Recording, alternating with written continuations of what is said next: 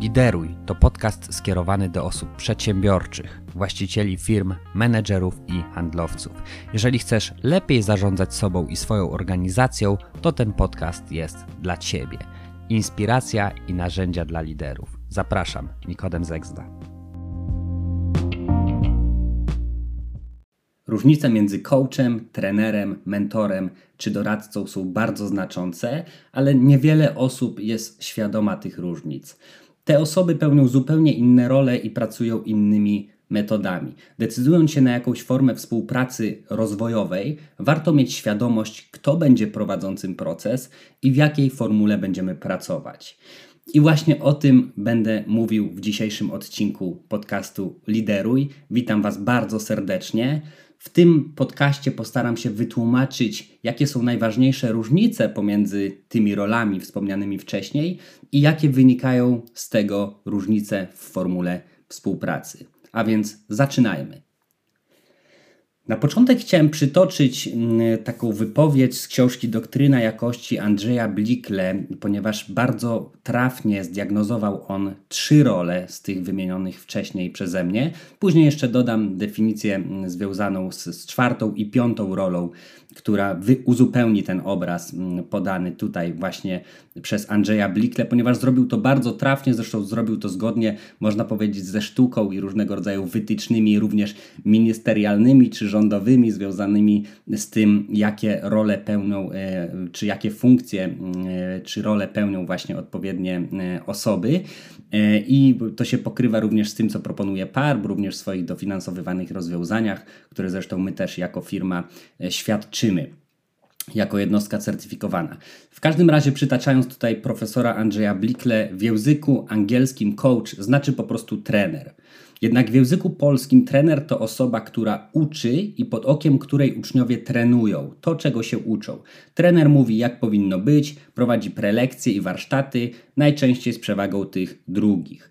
Z kolei coach przede wszystkim pyta co pytanej osobie pozwala lepiej zrozumieć lub nawet odkryć dręczące ją dylematy, a także pokonać wewnętrzne słabości. Wyrażając to lapidarnie, trener mówi ci, jak powinno być, a coach pozwala ci lepiej zrozumieć, jaki jesteś. Te dwie role są diametralnie różne, wymagają też z gruntu różniących się umiejętności. Trener jest dydaktykiem i musi znać się na przedmiocie, którego uczy, na przykład jak budować, realizować strategię rozwoju organizacji, jak sprzedawać, jak zarządzać lepiej sobą w czasie. Coach jest raczej terapeutą i powinien dysponować dość zaawansowaną wiedzą z obszaru psychologii. Z kolei trener różni się od mentora tym, że jest profesjonalistą nie tylko w swojej dyscyplinie, ale też w umiejętności uczenia. Natomiast mentor to mądra i doświadczona osoba, która może udzielić wielu cennych wskazówek, odpowiedzieć na konkretne pytania, ale niekoniecznie prowadzi czy poprowadzi wykład czy warsztat. I tu jest właśnie mm, fragment z, z doktryny jakości Andrzeja Blikle, wspomnianego wcześniej. Natomiast teraz chciałem jeszcze dodać e, od siebie, kim jest doradca e, i powiedzieć też o roli mówcy, która jest często mylona z, z rolą coacha. E, czyli doradca to jest specjalista, który pracuje z różnymi firmami i zna metody rozwiązywania konkretnych problemów, na przykład podatkowych czy związanych z zarządzaniem. Ma szeroki przegląd metod i narzędzi, dlatego jest w stanie doradzić konkretne rozwiązania w konkretnej sytuacji. Doradca dostarcza odpowiedzi jako ekspert powinien umieć przedstawić Ci różne propozycje i ich skutki. Nie możesz jednak liczyć na to, że będzie Cię wspierał jako człowieka i dostosowywał rozwiązania do Twoich potrzeb na przestrzeni czasu w oparciu o wspierającą relację. No i generalnie, jeśli potrzebujesz pytań i zastanowienia się oraz relacji zaufania, udaj się do coacha lub mentora. Jeżeli potrzebujesz odpowiedzi i koncentracji na konkretnym problemie bez wnikania we własną sytuację, udaj się do trenera umiejętności lub doradcy. Oczywiście, nie jest tak, że jedna osoba może pracować tylko w jednej formule, czy pełnić tylko jedną rolę, ponieważ niektórzy, tak jak na przykład ja, są w stanie łączyć różne role. Natomiast podejmując współpracę z jakimś specjalistą, warto zapytać się go o posiadane certyfikaty, doświadczenie i poprosić o pokazanie referencji, czyli opinii e, innych klientów.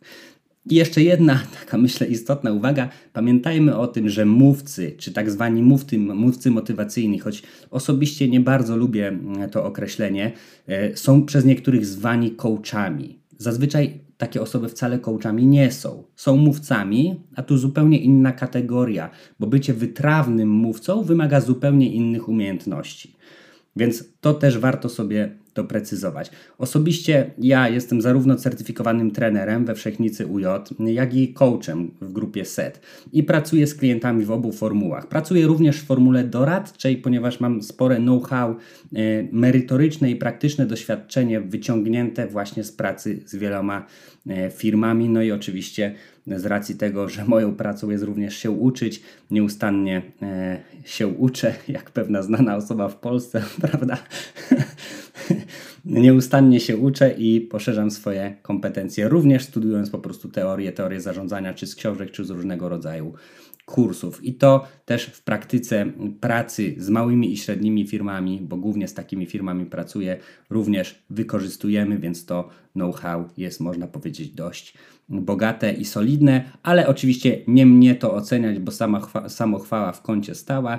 E, zasadniczo to by było na tyle w dzisiejszym odcinku. E, podsumowując, warto mieć świadomość tego, wchodząc we współpracę z danym specjalistą, w jakiej formule będziemy pracować, jak krótko i myślę zwięźnie i konkretnie te różnice Wam zaznaczyłem, więc życzę Wam trafnych wyborów i do usłyszenia w kolejnym odcinku. Trzymajcie się, cześć.